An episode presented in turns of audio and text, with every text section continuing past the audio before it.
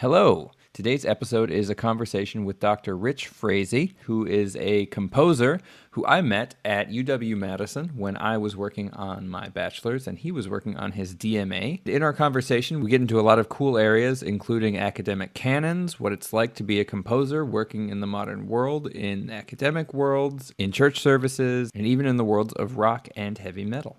But before we get to that, please remember to like, leave a comment, and subscribe to my channel. And if you would like to consider supporting my content generally, please visit my Patreon page. Welcome to Music in Mind, Music in Mind with Anthony Colton. Everybody. I'm here with Doctor Rich Frazee, who uh, works with online education at U W Madison. That's the University of Wisconsin Madison. And uh, Rich and I met each other uh, at U W when he was working on his D M A and I was working on my bachelor's. And uh, I finished up uh, December of two thousand thirteen, and Rich finished up his D M A in two thousand sixteen. You said? Yes. Yep. Cool. So uh, that that's a while ago now. So what what have you been up to since since the yeah, U W no, it's days? Been, yeah, yeah, yeah. So um, for a while, both while I was at U W and for quite a few years after that, um, I got into church music. Ah. So um, my what I basically everything involved with the worship service at at um, the the campus ministry in Madison, where I was at Wisconsin Lutheran Chapel and Student Center. So I'd be recruiting musicians, I'd be picking the songs, I'd be recruiting the A V personnel. Okay. Um, wow. If if I thought that bass guitar would be really helpful for the service, I'd slap down, you know, get get the bass going. Um, if I needed to like conduct an ensemble, then I'd do some conducting. Um, mm. If I if no one else was available to run the soundboard, that's what I did. Right. Um, so I got to wear just a ton of different different hats. And one of my favorite parts about it as a composer was there'd be so many services where there's like a saxophone uh, available for a service, and we didn't have a sa like like an official mm. like sax part to to a hymn or a song or whatever. So I'd just write the sax parts oh, nice. for whoever was available. Great. So that that was a blast. That got me into uh, the world of um d um. media creation. So mm-hmm. got to do a lot with um, editing videos, creating music, working with digital audio workstations, just with whatever video projects we needed to get done. Mm-hmm. uh, along the line, I got into um, online teaching at U W Madison. While I was um, finishing up uh, my, my dissertation, I started teaching uh, through the U W U W's independent learning program. Hmm. So these are completely asynchronous online courses. Students can enroll at any time. Hmm. Um, students can be submitting work at any time. And so I got to geek out with students on like the history of jazz. Nice. Um, Legendary Performers is a course on like early twentieth century pop music, hmm. um, diving into uh, the whole music history with an appreciation history of music, mm-hmm. um, which was just Again, just I love, love, love online music education. I think it's yeah. wonderful stuff. Um, and then that opened the door for me to take on, you know, more and more responsibilities with U W and online teaching. And then March twenty twenty hit. Right. Um, you know, the whole world was kind of shutting down and everybody was sheltering in place. And then it was basically at, at U W Madison, it was all hands on deck. Like, Rich, right. you've taught an online course before. Please help these people work with knowing how an online course works. Nice. And so basically we just dropped anything that wasn't pressing. Right. And that's what I've been doing since. So um, starting July first, I'll be part of uh, the new Center of Teaching, Learning, and Mentoring at um, U W Madison. Excited okay. to be a part of that and helping faculty just work with pedagogy and online teaching and anything they need help with. But at the same point, no matter what I'm working on, I love finding excuses to write music. Like, hey, you're working on like, uh, you know, some sort of video tutorial. Can I write some cheesy background music for you? Like, yeah, Rich, I love some cheesy background nice. music. Yeah, yeah, that's great. I feel like it's a very, it's a very, um, it's common for modern composers to yes. to have one foot or several feet in uh, the tech world. Uh, outside of just their their artistic practice. I feel like we're, mm-hmm. we're all recording engineers and video editors and everything now. Yeah. Well, um, just to go a little bit of a tangent, I, I remember, so one of my goals back when I was an undergrad, I wanted to get into video game music. Uh-huh. And I, I got an internship at uh, Guild Software in okay. uh, Milwaukee, Wisconsin. Cool. They make a wonderful space video game called Vendetta Online.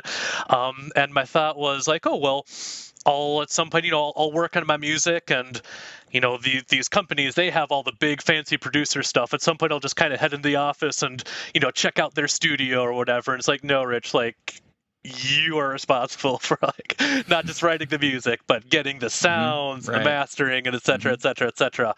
And that was just a pretty eye-opening thing. And, you know, the, the more hats we wear, the more gigs we are, you yep. know, we can oh, yeah. take on. Mm-hmm. Yeah, because you mentioned you were doing live sound at the church even, yep. uh, as mm-hmm. well yeah, as yeah. arranging, and were you playing yep. also? Yeah. Wow. Which, again, is um, it's a lot of fun. Just um, I, the the service that I'm most proud of, um, it was as things were starting to open up, um, I, I was still helping a little bit with uh, after um, sheltering in place was ending, mm-hmm. and just like, okay, well, we have these people helping out. We are spreading out the mics, and we are right. keeping things socially distanced, and nobody's sharing a microphone by any stretch right, of the right. imagination. And again, it's just, it's it's an interesting balancing work. How can I make a cool sound? How can I make sure I don't, like, blow up the speakers with feedback that might be coming from some different instruments? So, yeah. And what what kind of music is it at the church? At that church, um. It is every. I mean, it okay. is very diverse. Um, it's a it's a it's a Lutheran church, um, mm-hmm. and so again, we we love our old German hymns. Um, nice. we, we we love us some Bach. Um, at the same point, um, so, so there would be times where oh, these these were my favorite services, and again, this is just what you can do with being. being creative as a composer, mm-hmm. where I would just gather all the strings, winds, brass players that we could, and we just made our own, like, ad hoc orchestra. That sounds um, amazing. But, but yeah, it was just just a blast. Um, for a lot of these, uh, the peoples who attend, they would be active in, like, their high school band or their mm-hmm. high school orchestra. Right. They would go to college. They wouldn't have the outlet anymore. Like, it, it wasn't, like, built right. into their daily schedule. Yeah. So I would recruit them, like, hey, you can... you can play violin with the church. That'd be awesome. Cool. Uh, but again, going back to, you know, we d- wouldn't exactly have, you know, orchestral scores and parts for some old hymn based on four violins, three saxophones, yep, right. and a trombone. Mm-hmm. And so I just get to it's fun. You know, create some music for Bust them. Out your orchestration skills. Absolutely, absolutely. Uh, which, again, was a lot of fun. We're like, oh, so this this time we're going to have, like, seven flutes and a cello. Uh-huh. Let's let's see how we can be creative with with orchestration to actually make this work. Yeah. But uh, there are also um, uh, like uh, contemporary praise bands that would uh, that would play on a regular basis with right. with the church music. Um, we'd have a choir, a wonderful choir director who was, I mean, would do everything from spirituals to um, kind of like jazzy stuff to, you know, Bach and mm. et cetera, et cetera, et cetera. So very very musically eclectic. Um, yeah. And again, as As someone who loves playing playing electric bass, anytime that I need to play bass, I mean, when when do you not need, or when, when can you not benefit from, from oh, some yeah. extra bass lines with what you're doing? Yeah, I mean, so I, I've recently um, been subbing at a Lutheran church, uh, yeah. just on guitar, but it's it's uh, it's kind of like, I guess, C C M, you might call it, yep. like contemporary yeah. Christian it's contemporary sort of rock, music. It, you know, the, all the guitar mm-hmm. lines are sort of like U two, like these washy big. Yep. Big sounds. It, and it's interesting with, with Lutheran churches specifically, because they have such a long history uh, with a really rich history of music that has shifted a lot. And mm-hmm. it seems like the, the church you're working at really uh, engages both with the history and brings the modern in, in yeah, a pretty interesting yeah. way. Yeah, and um, just to name drop, for anybody who's interested in such things, there's a, a musical group. They they weren't part of this church, but um, I'm familiar with them. They're called Koine, K O I N E, um, just like a Lutheran band, and they'll take, like, these old centuries-old, like, hymns and make it mm. sound like Ben Folds or something uh, oh, more, nice. more contemporary. So it's, again, using that rich history, mm-hmm. but making it sound, you know, re- recognizing that we are in the twenty-first century. Right. Yeah. Yeah. So how do you how do you feel about that as as a composer generally? This this is kind of ties a little bit back to our education at U W Madison, because I remember when I was there, I was a little frustrated with um, how maybe um, how there was sort of a lack of focus on Uh, the twenty-first century in terms of technology, with uh, some of the some of the education, not all of it. I mean, the I would say the the classical education at U W was amazing, and I yeah. like what I learned from Brian Heyer and from Steve Dembski and Laura Schweninger and Leslie Blasius and all these people, I, I still, yeah. I've taken with these these really important lessons. But there was this gap in the how, how to bridge it and bring it into the twenty-first century with technology, with how to get performances, oh, with yeah. how to engage with a musical culture. That's so tough. Um, yeah. And part of that is just, so th- this is a kind of, um, I mean, there's a lot, yep. a lot to unpack there. There's a lot of different roles, you know, and something to consider. And I, I, I think this is just great for, for institutions to consider, mm-hmm. for people going to music school to consider. First off, what is the role of, of your education? Like, what are you trying to get from it? Yep. Um, what is it that you're trying to teach your students? Like, what is the primary goal? Is is it to be um, scholars of, of music theory, music history, music composition, et cetera, et cetera? Is it um, to dive into the world of technology? And right. I think... I think it was just shortly after, and I'm going to butcher the name, but there was a new center or new lab or something mm. about electronic music that I mm. did that I that was started at U W Madison. I, apologies that I don't have the specifics off the top of my head, um, but and again, that that ties into. to the electronic world. Mm-hmm. Are we looking at the avant-garde? Are we looking right. at the commercial, yep. et cetera, et cetera, et cetera, et cetera? Um, are we looking to bridge the gap to popular music? Is well, how do we want to approach popular music in our academic curriculum, et cetera, right. et cetera, et cetera, et cetera? Um, and my overly broad, and I, I'm going to say my, my safe answer. Uh-huh. I, I like playing it safe. I I I I, I wear that on my sleeve. Uh-huh. Is that you know that that's just something that institutions just need to determine what their right. what their priorities are, et cetera, et cetera. Um, one thing you you mentioned getting performances. Mm-hmm. Um, this is something that I love about the experience that we had at U W-Madison mm-hmm. was we'd have our recitals um, oh, yeah. or with a composition studio, uh, studio, and it was on us. Uh, we got to mm-hmm. have that practical experience about recruiting musicians and getting the logistics about what this is going to look like for the recital. Mm-hmm. Um, I had... Uh, Well, very cool. Just a little bit of an advertisement for uh, the D M A composition program at U W-Madison. Part of the degree program is you put on two lecture recitals. Mm-hmm. And for me, that was the most complex part of my degree because uh-huh. you're recruiting musicians right. and you're finding a space mm-hmm. for your recital. And you, you're, you're putting this piece together and you're promoting, et cetera, et cetera, et cetera. And in addition to that, you also, so you're putting on the promoter hat. You're putting on the music director hat of you're getting this performance going. You're also putting on the scholar hat of, um, like, I, if it's a lecture recital, like, well, what am I going to talk about? so... So, yeah, that's uh, I, that's something that's wonderful to consider. Um, one thing that I, I think has the potential to um, to be developed. Um, Adam, are you, are you familiar with Adam Neely? Oh, of course. Yeah. Oh, yeah. From, He's great. I love, mm-hmm. love, love Adam Neely. He, he had a, a powerful, powerful, um, longer video last summer mm-hmm. um, about music and just the issue of race, like how oh, is his, race his, his and music, history t- music and white supremacy video. Yeah, yeah. Hmm. Um, and you know something that, and again, there there are big complex things. Like, right. I mean, we could spend like a few days just kind of going on to all those different uh, things mm-hmm. that are brought up. Oh yeah. One of them that Adam Neely brings up is what's being just the music theory curriculum. Right. Um. So when I so my I did my undergrad at Wisconsin Lutheran College in Milwaukee, small liberal arts school, wonderful place. I love love my faculty, love what mm-hmm. I learned. One thing that that really I, I made me think after watching those. Um, in theory four, one of the big things um, before we got to I'll call it post-tonal theory, theory mm-hmm. just for the most simplest term I can come up with, was um, the different augmented six chords. Right. So French augmented mm-hmm. six chords, mm-hmm. Italian augmented, uh, you know, six chords. Right. That's all well and good, but as I think back about that, you know, the, something with that level of specificity, mm-hmm. I wonder if that would be better handled in a graduate seminar.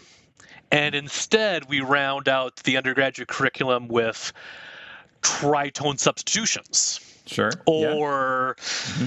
you know, something that builds upon what's already been learned about triads and scales, et cetera, mm-hmm. et cetera, et cetera, but applies it in something that's used more common today mm-hmm. right. compared to a French augmented uh, six chord. No, no offense to French augmented yeah, six yeah, chords. No, they're no, they're lovely for what they are. Um, Esoteric, maybe. Yes, yes, um, and especially like you know figured bass again, and that's yep. that's I, I, and I'm not going to have by no means do I have all the answers, and that's why from an institution to institution basis, mm-hmm. this is where you got to go. Right. But should we spend time in a music theory classroom talking about figured bass or mm-hmm. how to play from lead sheet? Right. And again, there's there's different goals, different outcomes, different applications. I mean, geeking out on all those things, you're still going to learn a ton, right? And you're gonna f- you're gonna have great new ways to think about music that mm-hmm. you can explore in a bajillion different ways. Yep. Yeah, I mean, but. I think there's a there's a real issue of of canon happening. Um, yeah, there, there's it's difficult because if if you're an institution that specializes in in jazz, that's going to yeah. be your focus, and yes, so yes, obviously yes, yes. you're not going to then probably specialize in avant-garde electronic music or something yeah. like that. Yeah, yeah, yeah, yeah. Um, And so there, there's a sense that anytime you focus, you're going to be exclusionary.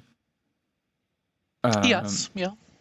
But at the same time, the, the issues that Adam Neely brings up about Schenker and things like that, about this, this idea of asserting the supremacy of German music or something like that, I think is a real issue with Schenker. And uh, and, and and his point, I, I, I love how he's he's kind of cheeky about it, that that all good music can be reduced to Three Blind Mice or something is is pretty silly.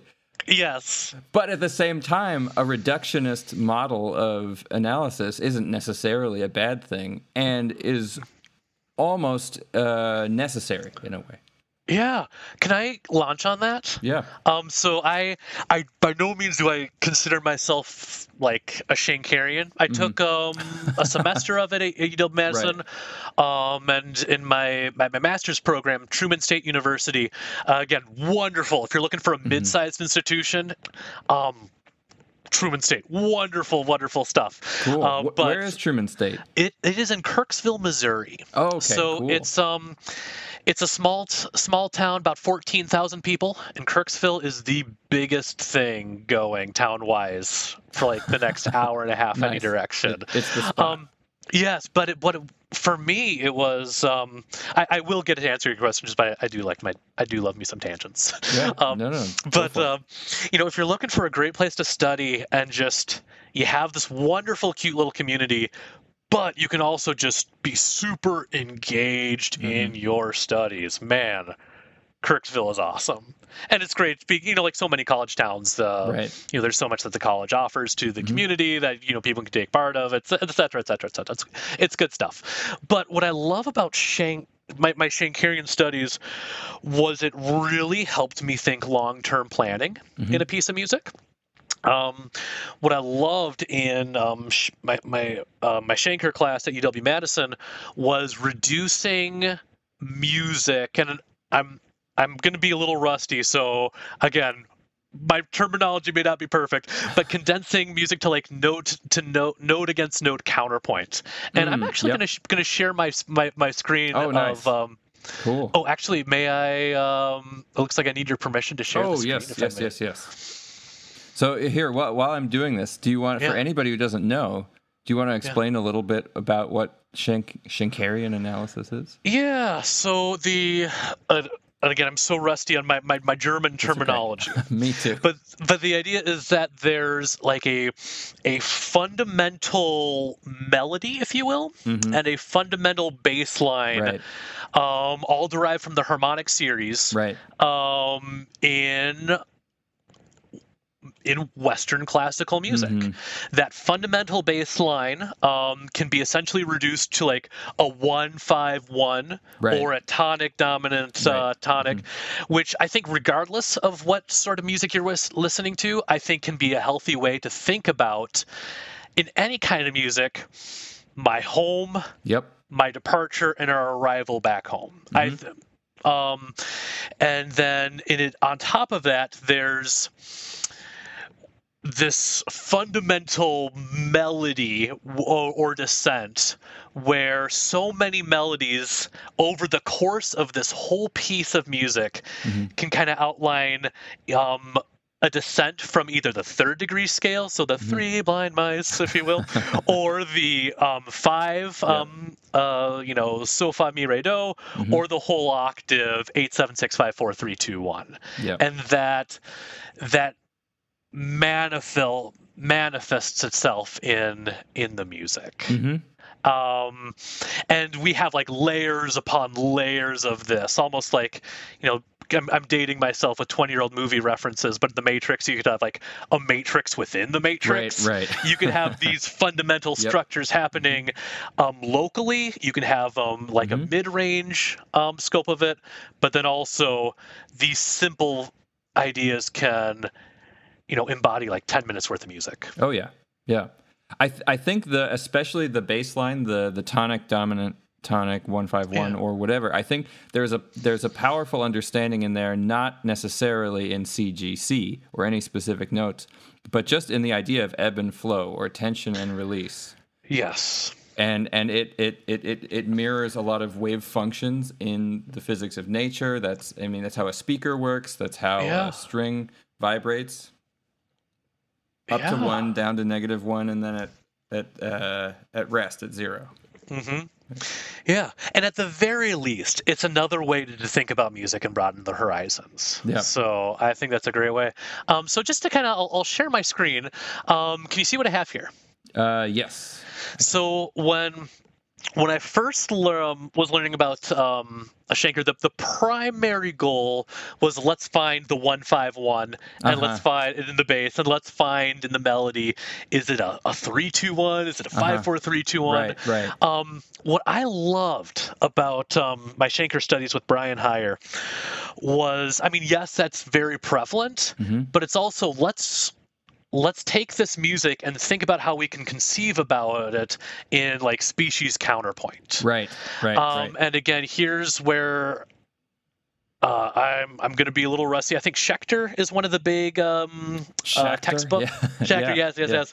Uh, one of one of the big um, uh, texts in. Mm-hmm. in um, in Schenkerian studies, and you know we're we're looking for these structures. But w- one of the points that's also made is, you know, so gradus ad parnatum, this mm-hmm. you know music text that looks at the music of Palestrina.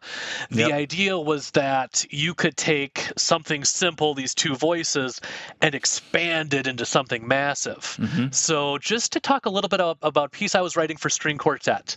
Is that is um, that what's on the screen now? Yes. Okay. Exactly. So for anyone just listening, we We're, we're looking at a, a piece for string quartet and then piano also?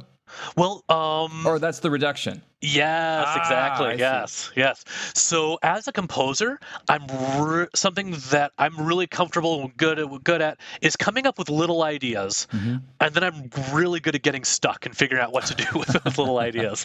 So I use this idea of, you know, having these two voices of how do they parallel a fleshed out piece of music.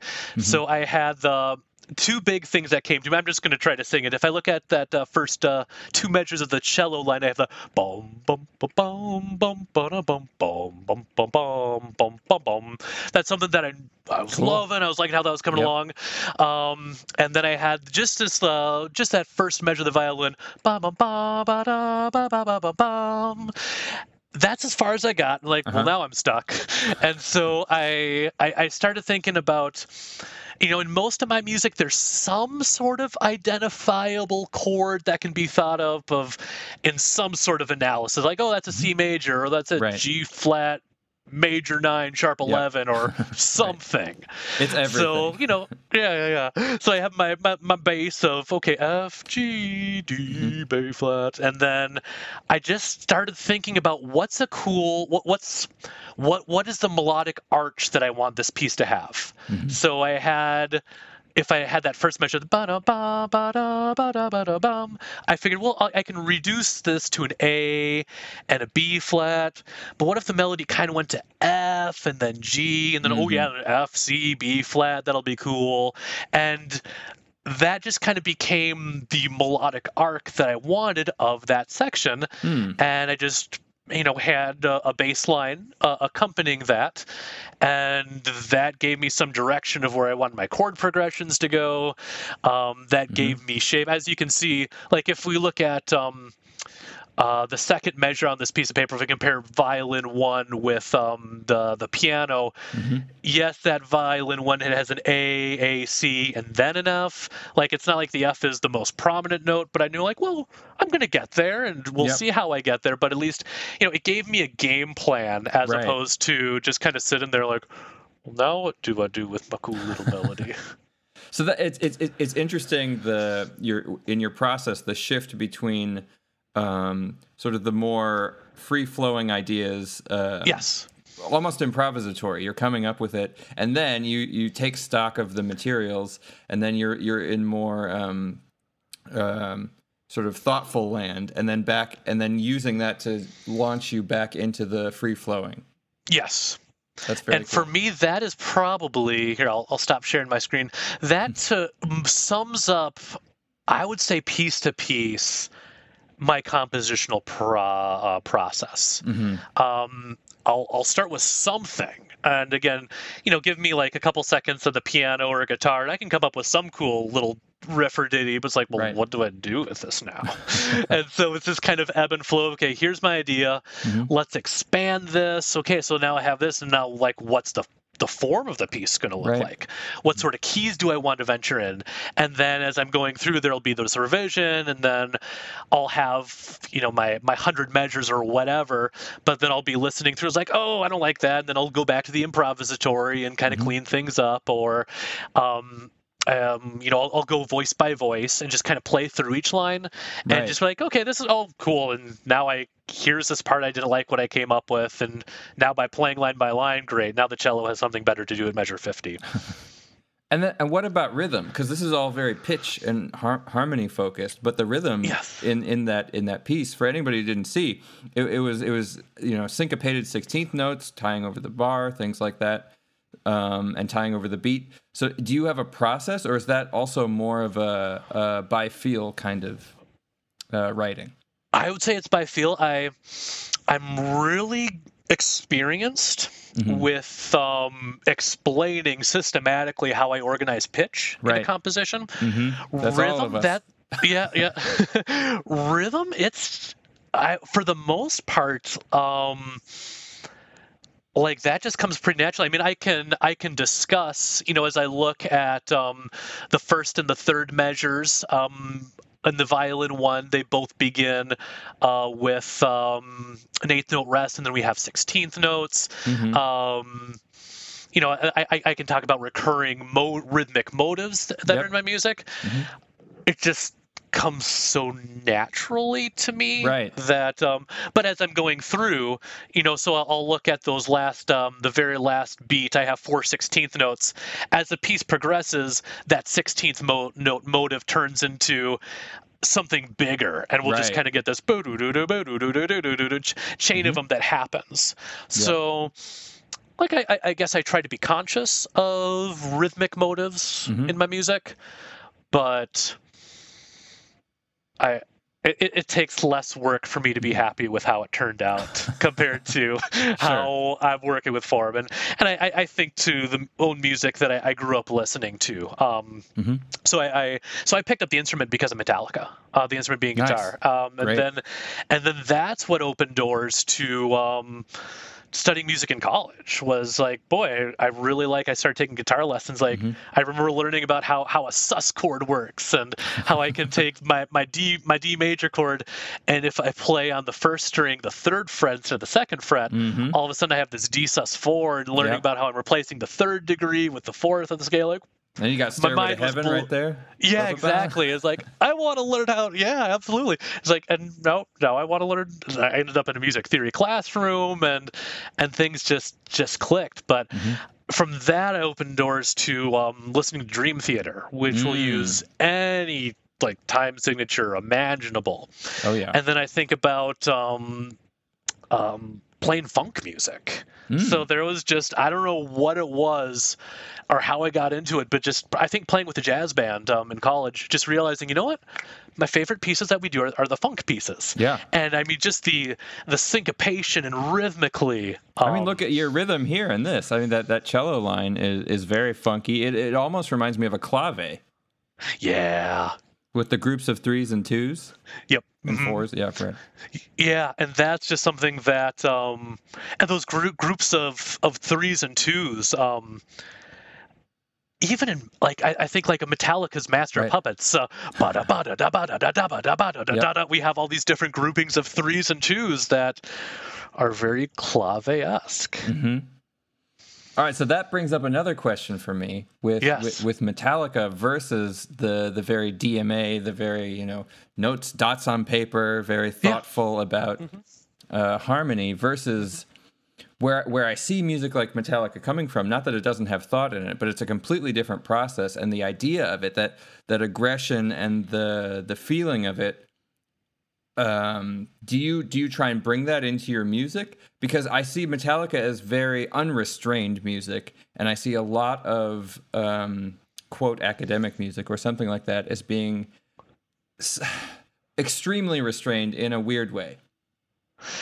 Yeah, I'm going to play devil's advocate. Uh huh. Go for it. Um, but the it. first things I'm reminded of are um, composers like George Crumb and Black uh-huh. Angels. Sure. Um, there's a brilliant composer, um, Nick Amicioli. He did his grad studies at um, University of Missouri, Kansas City. I, I think is now in in the Madison area, but um, cool.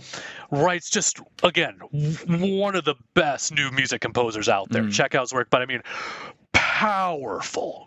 Gritty, gritty uh, stuff. What's his name? Uh, Nick Amicioli. Nick Amicioli. I will, um, I will um, send a, cool. a follow-up with links, et cetera, awesome. et cetera, et cetera. Thanks. Yeah, yeah, yeah, yeah. Yeah, he used to run um, uh, I, the like the new music ensemble at um, mm-hmm. U M K C, uh, and when uh, I, I was at Truman State, being in northern Missouri, we weren't too far, so we'd be at a lot. We'd end up at a lot of the same regional like new music festivals. Mm-hmm. Um, so I, but, but but but back to your question again.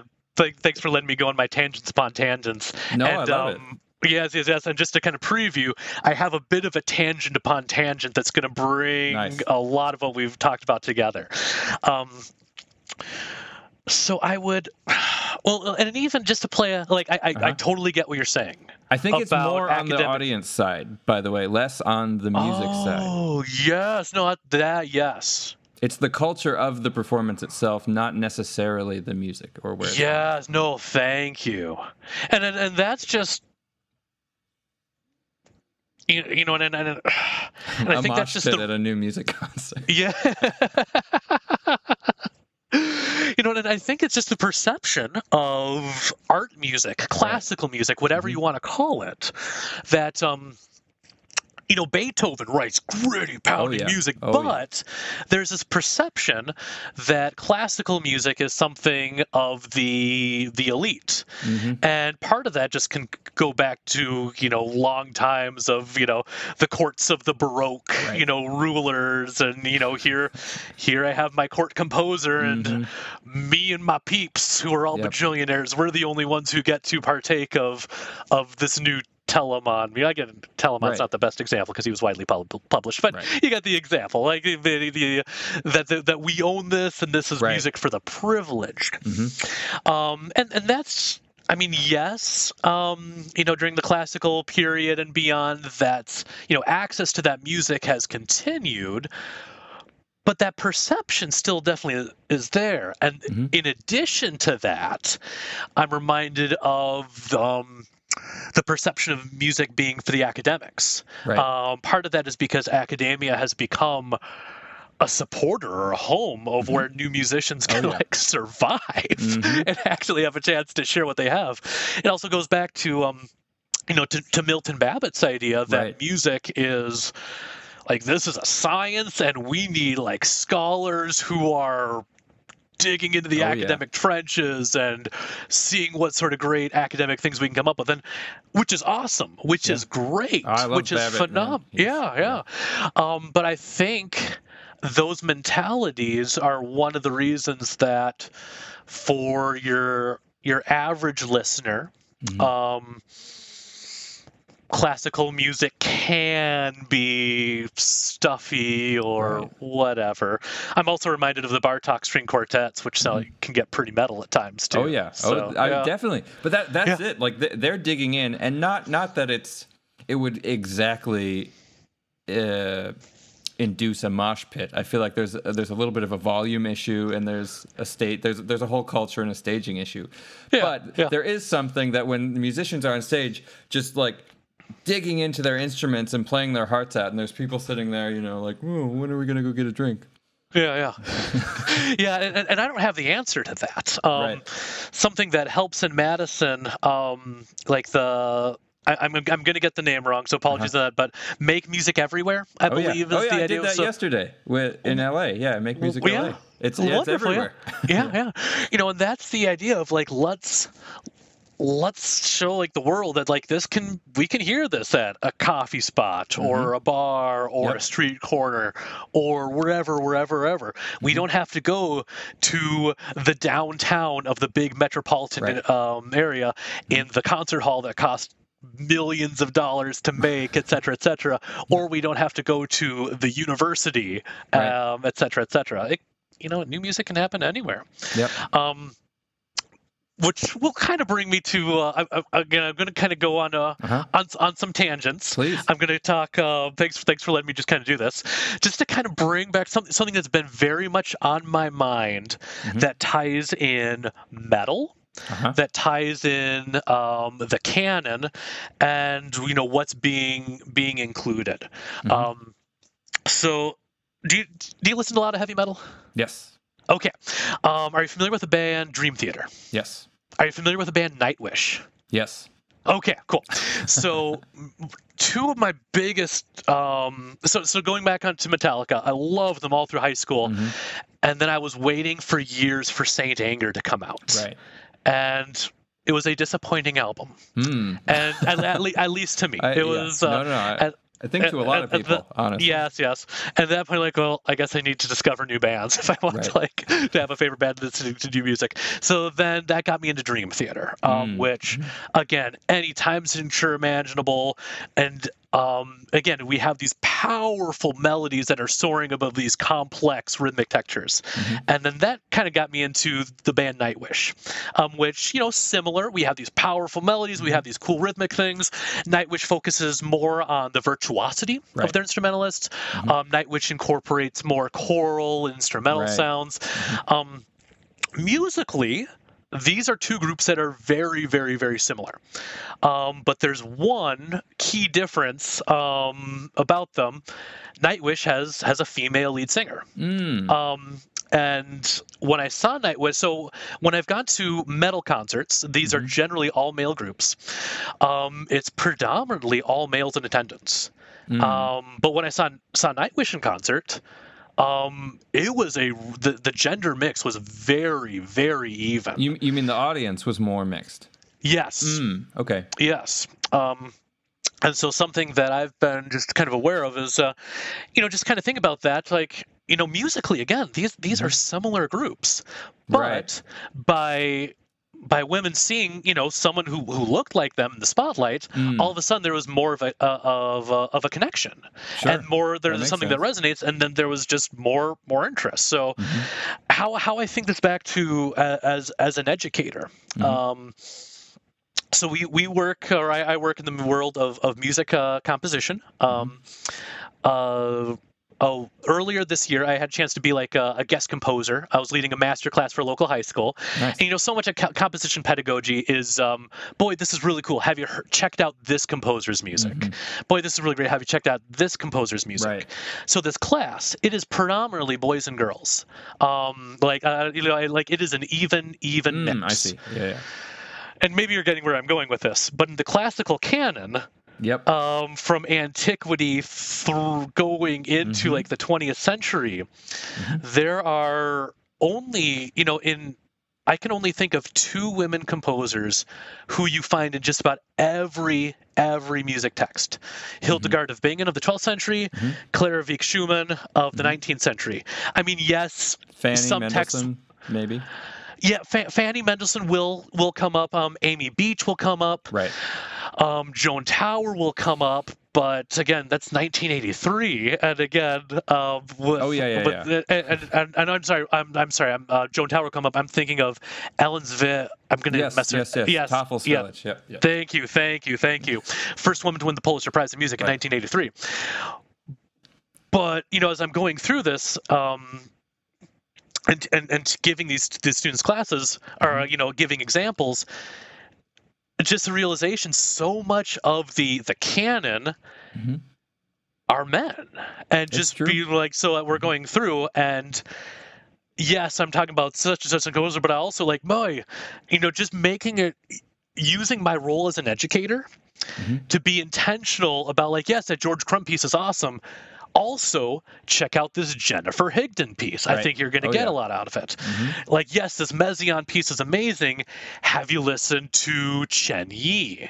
Right. Boy, yes, mm-hmm. by all means, Brahms. Yes, check out Brahms's music. Yes, that's all great. Also, U W-Madison professor Laura Schweninger. Yep. Oh, yeah. Um, so I, I, I think just kind of tying in canon and, you know, mm-hmm. I, I just remember making that connection with, you know, here's heavy metal of all things. Right. Just by broadening the diversity mm-hmm. of the performers, by putting one music, one one um, woman on that stage, all of a sudden we have so much more more appeal. It's just so much easier to make those those connections. Right. Um, and I just mean, especially as, as a I, rock band, because because a big part of the appeal is you know you're you're, you're seeing this figure on stage. Maybe you're imagining that you're up yeah, there, and so you're, yeah. you're you're seeing yourself in it. I think I think it makes a lot of sense with the representation in curriculum for sure. Yeah, it was something that. Um, did you ever take a class with uh, uh, Larry Arp at, I did at not. U W? So I, I took his. Um, it was a, a graduate seminar on the history of notation. Yeah, uh, but he he made a, a strong point to point out that even though in in the basic textbooks about uh, medieval music, thirteenth, fourteenth, fifteenth century. There aren't really lots of women included. There were tons of women working in music. And so we had all these readings about like Eleanor of Aquitaine, the Comtesse de Dia and stuff. And yeah. uh, but just uh, just pointing out that there are often people working in these fields and we just don't know about it because this yes. textbook is so focused in a certain area and is uh, sort of ignoring all of these other things. And there's there's a vibrant and diverse scene happening. Yeah, that gets that gets sort of erased by how we write about history. Yeah, absolutely. And again, so my one of the hats I wear is I teach again again an online um, appreciation history music course. Mm-hmm. And when we last looked at the course, um, you know, we definitely wanted strove to you know include di- diverse examples, mm-hmm. but. You know, there's progress to be made. And yep. whatever, you know, as an educator, whatever I can do so that any student of any background sees themselves reflected somehow. Yep. I mean, that's that's powerful, powerful oh, stuff. Yeah. And whatever whatever we can do to showcase that, you know, I mean, yes, we're two white males, but recognizing that like white males aren't the be all end all of the music world. Like there's Right. The world would be a much worse place if that were, because there are phenomenal, yeah. phenomenal composers of all, Everybody's all backgrounds, yeah, right. genders, et cetera. There's music yeah. everywhere. Everybody makes yep. music. Yep. Yeah, yeah. So yeah, thanks for letting me kind of go on that spiel to kind of tie, tie in metal and uh-huh. the canon and classical music, et cetera, et cetera, et cetera. Yeah, that's cool. So yeah. so what what is the, cl- the the class you were just talking about? It was an appreciation course? Yeah, yeah. Okay. So I teach it's with um, the Independent Learning Program. Again, just a quick advertisement for anyone who's looking for a, a general degree requirement mm-hmm. um, that you can you can enroll in the Independent Learning Program with with uh, University of Wisconsin. You can enroll at any time. You have um, six to twelve months, um, you know, student's choice to complete the course at your own pace. Cool. Um, so again, just I, I just love we're. we're accommodating students, um, mm-hmm. you know, from, from that timetable, like we're just to be in a situation. And as a grader, it doesn't mean that I have a stack this high of Unit seven that yeah, I have to yeah. go through and just read thirty essays in a row on W C. I love W C, right. but what I, but again, what I love about the course is, you know, someone with the, from Unit two on the Middle Ages and the Renaissance, right. so their paper comes in the next week. Um, um, you know, some about, oh, well, you know, so, so to geek out a little bit uh-huh. about something I'm very proud of with, with this course when we revised it. The previous um, course, um, we get to the twentieth century. Let's all talk about all the diversity of sounds of the twentieth century. Right, right. And like, okay, so we also have world music. Mm. Um, and like, here's two examples. Sure. And just as like, as an educator, like, wait, we're condensing, you know, the entirety right. of non-Western music to this yep. one section mm-hmm. in the text with these two right, examples. Right. Either do it or, you know, either I mean, it's include better not it, to almost. Yeah. Yeah, yeah. Either include it right. or don't. Right. And so when I revised the course, um, we have a whole unit mm-hmm. um, of just non-Westerns music. And again, mm-hmm. you know, whether or not that's sufficient, et cetera, you know, that's, these are all great things to discuss. But the point is, we are making it its own thing right. that gets just as much um, discussion as the Baroque period, just mm-hmm. as much discussion as the Classical period.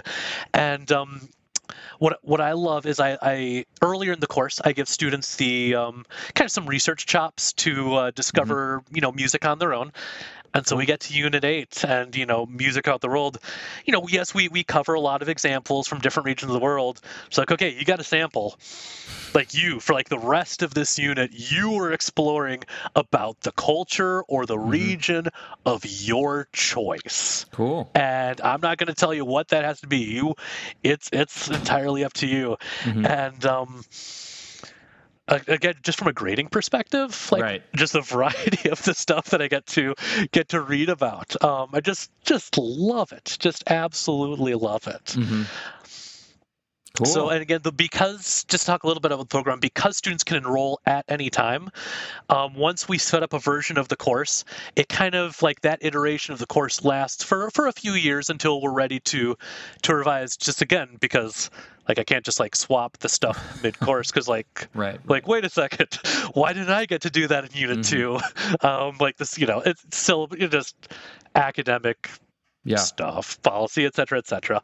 Um, but I, I do know going forward, um, you know, that that's the sort of stuff I want to, like the next time we revise, I want to keep on, mm-hmm. you know, furthering even more of right. like, yes, you know, Beethoven and Brahms are great, but there's a lot of other great stuff out there. yeah. And, um, you know, see see what students are excited about exploring. Yeah, it's it's an interesting challenge as an educator, though, because you have to become knowledgeable about such a broad range of things.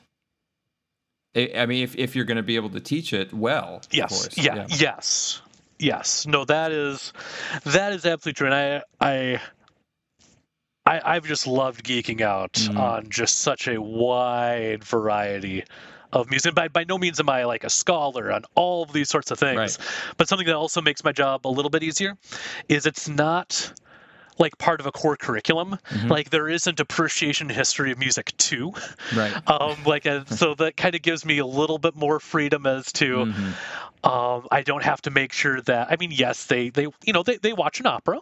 I, I think cool. that's a good and healthy thing to do. They uh-huh. they get to pick it. You know, I give them lots of options for the Romantic period, yeah. but, you know, they broaden horizons that. But, um, and, and I think it's, again, with, with musics from all around the world, um, you know, definitely, yes, I make sure that I'm proficient with the examples mm-hmm. that we're talking about, but also making sure that they're proficient at their research shops. Right. And um, give them give them those opportunities yeah, to explore. That's great. Yeah. So so what about you? What about creative work now? Do you have anything going? Do you projects? Yeah, so um, uh, that uh, string quartet that I showed you, I'll be uh-huh. working on reaching out to some some ensembles just oh, to kind of great. see if we can get a performance of it. Um, my next, my latest commission slash next performance, and again, like, like everybody, COVID mm-hmm. threw things for a right. loop. So I think we're looking at March twenty twenty-two. There's a wonderful piano and oboe duo called the Clara Wieck-Schumann Project. Oh, okay. um, it's um, nice. Yeah, uh, I'll, I'll I'll send links to their That's stuff. Great. Uh, but cool. yeah, yeah, yeah. And so they commissioned me to um, write uh, a piece for them that, again, I think in March they're going to do. So mm-hmm. they're we we the the two musicians and I we share a church music interest. Mm-hmm. So they'll be um, oh, and they they all wear a bajillion hats because they're insanely talented, but. Um, They're looking to uh, put together some like a like a Passion Week um, mm. recital program, cool. and so just to dive a little bit into the church music world. Mm-hmm. So there's the week leading before Easter, where we have kind of pivotal things that are happening in in the Christian religion, uh, Palm Sunday, mm, uh, Maundy right. or Holy Thursday, Good Friday, Easter Sunday, different dates. Um, and so they thought, it was like, well, let's have a piece of music for each of these key po- uh, components of that Passion Week or that Holy Week. Right. So I wrote a piece for um, uh, Maundy Thursday, Holy Thursday, um, just to talk about the the, the Christian religion. That's mm-hmm. when um, uh, communion uh, first begins, ah, and then there's also okay. some powerful accounts of uh, of Jesus uh, praying in the Garden of Gethsemane before mm. he's about to be arrested and tried and killed, and it's just lots of musically, um, mm-hmm. just some some great moments for musical reflection and meditation mm-hmm. to to paint paint these scenes. Cool. That, yeah, that that's great. So, I, you you compose for that? Are you composing for the whole week? Oh, no, uh, um, no, just just for uh, just for that Holy Thursday, that oh, Maundy okay, Thursday. I see. Okay, yep. Cool. And so the the idea was they found something. You know, there, there's tons of Good Friday music. There's tons of uh-huh. Easter Sunday music. I see. Um, but that, that, yes, but that Maundy Thursday, like, boy, here's kind of like this key, you know, this key date in this religious right. festival. We're having trouble finding mm. um, something that fits. So, like, hey, we like Rich. He writes, he writes, you know, we've we've built rapport. He he can write something for us, and cool. so, yeah. What so what's, what's the ensemble? What's the piece like? Um, it's for um oboe and piano. Okay. Yep. Um, uh, it's called The Hours at Hand, and uh, yeah, that's the uh, the the the duo that's uh, performing. It's a piano and then um, oboe and then English horn in the mix. But uh, as far as the the performing ensemble, oh, cool. that's putting these recitals two together. Two players or one player? Yep, switching? Two players. Yeah, or I'm Great. sorry, one player who switches between oboe okay. and English horn. Yep. English horn, the best instrument ever. Oh my goodness, yes, yeah. Uh, and then beyond that. Um, I've just loved in recent years exploring the world of digital audio workstations. Uh-huh. Um, and so just finding like any opportunity to write some sort of like background music. Right. I mean, yes, you know, it's it's background music. It's not necessarily art music, mm-hmm. but it's it's a f- It's a blast. So right. um, I, I gave a recent uh, conference presentation um, related to online pedagogy, mm-hmm. and it was um, uh, presentations given, you know, just people made their own YouTube videos. Mm-hmm. And it's like, you know what? I'm going to make like really cool like little intro music. And, um, you know, video games have shaped my aesthetic. So mm-hmm. like, hey, here's like a pixelated Rich Frazee and here's this eight-bit sounding video game music just Great. to kind of introduce the video. Mm-hmm. Um, going back to my, my church music background, I'm working on um, a series of uh, history videos about uh, campus ministry in Madison. Mm. And so might as well give these videos, you know, mm-hmm. soundtrack. Because, yep. like, why not? Right. Uh, kind of the most, one of my more ambitious things uh, that I've used as an excuse to write music. Mm-hmm. So I was working with, um, again, with uh, the independent learning program with U W. Um, someone suggested, uh, we, we were just kind of putting together, like, some history. Because it's a program that goes back to the eighteen hundreds. I mean, it is, oh, wow. it has a rich, pro, um, rich history. And one of my colleagues suggested, like, boy, Rich, what if you, like, wrote a soundtrack for independent learning? Wouldn't that be grand? And then, like, the gears started going. Because we had started putting together, like, historical booklets. Mm-hmm. So, like, I could, like... make a hist like a video that goes over like the history of independent learning, and I could use that as an excuse. So here was this idea, like, Rich, like, how about you write some music? Mm-hmm.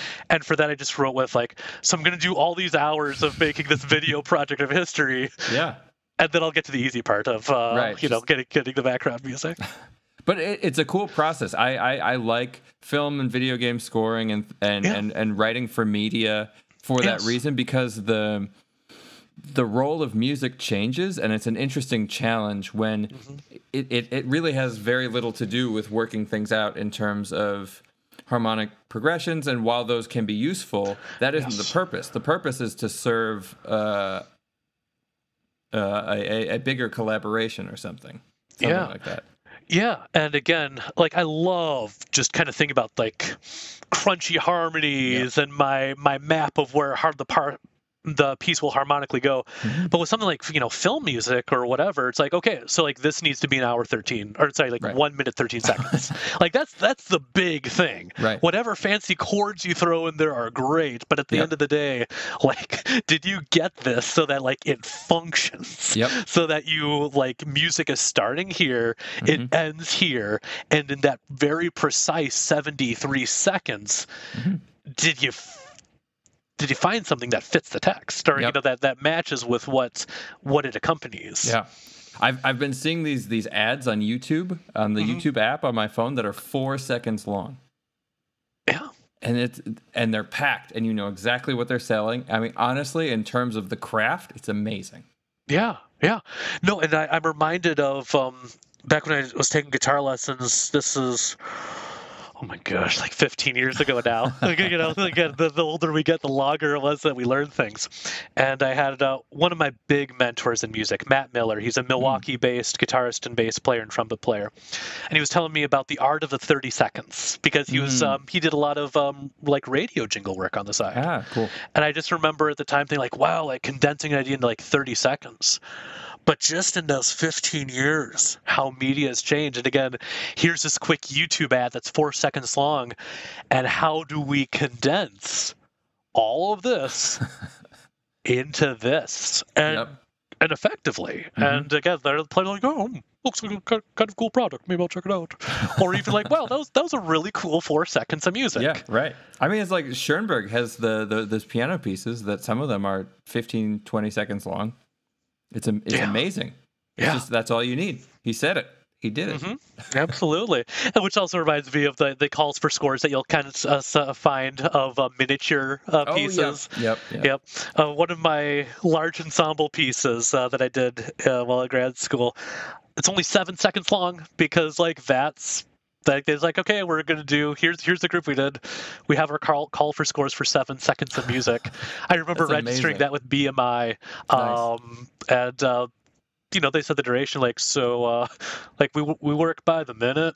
So if you're gonna get any royalty from us, like your piece has to be at least thirty seconds so that we can round to the nearest minute. Like sorry, what if, what if you don't they get play your it be- three or four times in a row?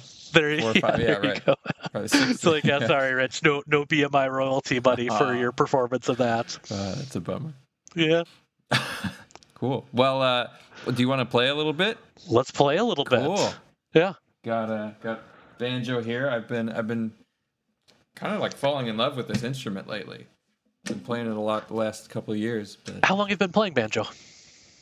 Uh, well, I've had one for a long time, but um, I got called to play Steve Martin's musical Bright Star, which is okay. all um, it's all bluegrass banjo music, and it was yeah. it was a, it was a two week call, and they they needed somebody, and I was like I I was like I should say no, I actually don't know how to do this, and then I said just say yes and learn it, and then it was just two weeks of hell, just practicing all day every day, so I could play this gig, but. That's but awesome. I figured it out, and I really liked. I really liked it, and I love, like the claw hammer. Yeah. Or I um, kind of that you know, learned something for a gig. I had a had a, a guitar student who was interested in picking up banjo. Mm. I never played. I was like, well, I can stay. I can stay two weeks ahead of the student. Right. Yeah. And, uh, and you know, and I did, and it was nice. Fine. But um, just the whole concept as, as a as a guitar player, mm-hmm. you know, I'm I'm used to my my my pitches, you know, going low strings to high strings. Oh yeah, yeah, the and drum I, really. Yeah, and like, up. What on earth do I do with this thing? Mm-hmm. And of course, you know, you do, you do your fills, and it sounds sounds all nice and wonderful. But that was for me the big hurdle that. Uh, If if I ever get back to the banjo, will be my uh my, my thing to overcome of making making sense yep. and learning how to work with that that higher pitch string at the bottom of everything. Well, actually, when I do jazz gigs that or, or like musicals like forty-second Street and stuff, yeah. kind of jazz based yeah. musicals, I always take that string off because it gets in the oh. way if you're doing a lot of chromatic chord work. Yeah, because it doesn't change pitch. So if it's just on a G, it's just annoying. You know, it's annoying. Yeah. Yeah. So just to go on a little bit of a tangent, but it's a, a question. So as as someone who's played guitar, mm-hmm. and someone who has a, an affinity for the banjo, what do you, what made you think I want to learn how to play like the banjo as it really is, as opposed to like those guitar banjos? Right. Right. Well, part of it was for the show. There was no option. Oh, okay. There was, the the show was written for real bluegrass banjo. There's even, it's funny. There's an app for the banjo part for that show that tabs out all the all the parts because yeah. the way it's written is it's just with melodies and chords. Yeah. Like slashes, slash notation with chords and stuff. So you'd never know, but there are very specific banjo licks throughout that whole show. Oh. And so the original Broadway player made an app where he tabbed everything out with videos wow. to show you how it was. It was the it was the best thing ever. I don't think I could have done it without that app. Bless his heart, and oh, bravo yeah. to all those people in the world who make things easier. yeah. Cool. So you, you have a you have a, a vocal and keyboard rig going on today? Yeah, yeah. So um, we'll kind of see what happens. Um, yeah. And just to get, get, go back to um, some of the church music stuff, um, you know, the pandemic hit and everything mm. was shut down. Um, thankfully, leading up to this, I had had some experience working with Digilati workstations. Mm. Mm-hmm. So like, okay, like I can... I can make like instrumental parts and I'll just have singers like record themselves and just email me their recordings. Right. And, um, you know, and I can just kind of sing along with, with my work, you know, if it works for Zoom meetings, it'll work for this. Again, you know, by no means are these going to be like pristine Grammy award winning productions as far as, but you know, for, for the intents and purposes, like, hey, we just needed some music or mm-hmm. for right now, you know, some improvisation among friends. Yeah. Works perfectly. Cool. Yeah. Nice. All right. Well, you want to try something out? Yeah. See what Do you happens. Want to start? Yeah. Let's sure. see what happens. All right. I'll, I'll let you kind of start, and then I'll work my way into that. All right. Cool.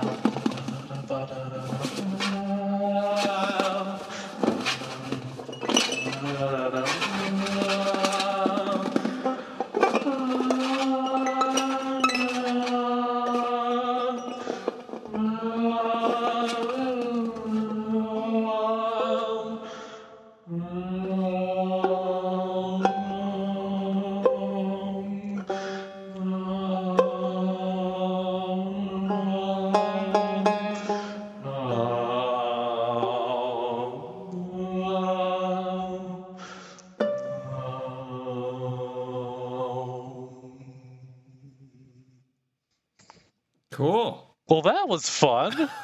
That was great. Yeah. Thanks for singing.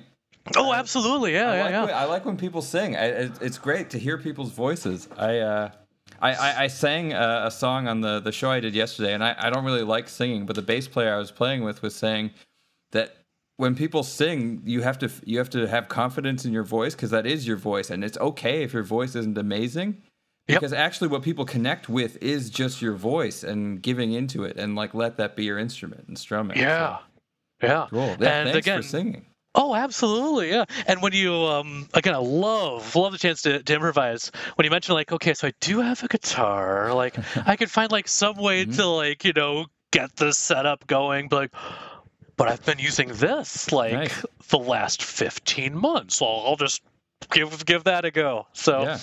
yeah. Cool. No, thank you. And, again, it's... um. I, I don't consider myself um, like a trained vocalist by anything, but just with, you know, church music mm-hmm. and um, choral composition, it's just, you know, great, great outlets and ways that these things kind of grow. So, and nice, that's, that's banjo stuff too. Thanks. Yeah. Yeah. Got weird at the end, but. As well it should. As well, yeah. imp- if, if improv isn't getting weird at, at least one point, I don't yeah. know. Cool. Well, so so what what's next for you? Is there is there anywhere that we can direct people to hear some of your music? Um, yes, I have a uh, SoundCloud, uh, soundcloud.com okay. slash rich dash Frazee. I'll uh, get links to that. Um, cool. Yeah, and I'll put beyond that, that, I'll put it all in the description so people can follow the links and find find your work. And perfect. Then, uh, your teaching coming up yep. soon. Yep. Yep. And then. um. Yeah, kind of exciting things going on with, um, again, since March twenty twenty, my, my, my full-time job, my main job with um, U W-Madison has been assisting faculty. So mm. um, we're excited. We're forming a new center of uh, teaching, learning, and mentoring. Um, just being able to geek out with faculty about pedagogy. Mm. And, yeah, so it's... um.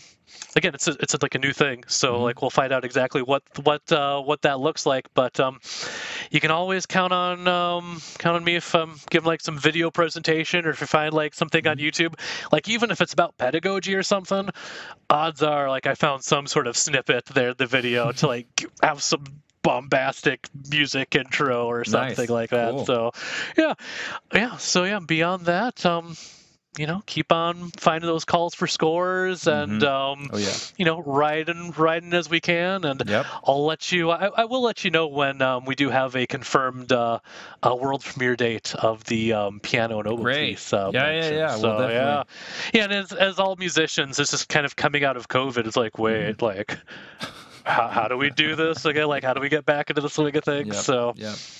Yeah. Cool. Well, thanks. Thanks so much for touch, talking with me today, Anthony. Thank you so much. I always love the chance to uh, to geek out. Always, oh, yeah. always a pleasure, and always, great. and again, especially as uh, you know, U W-Madison folk. Always wonderful to find mm-hmm. a chance to connect. Yeah. Cool. Well, everybody, check out Doctor Rich Frazee, and uh, talk to you later. Cool. Bye, everybody. Thanks for having me. All right, thanks for watching or listening, depending on if you're watching on YouTube or listening to the podcast stream. Remember to like, leave a comment, and subscribe to my channels. And remember to check out Doctor Rich Frazee's links below. Check out his YouTube and his SoundCloud, and maybe enroll in one of his courses at U W-Madison. And if you would like to consider supporting this podcast and my content generally, please visit my Patreon page.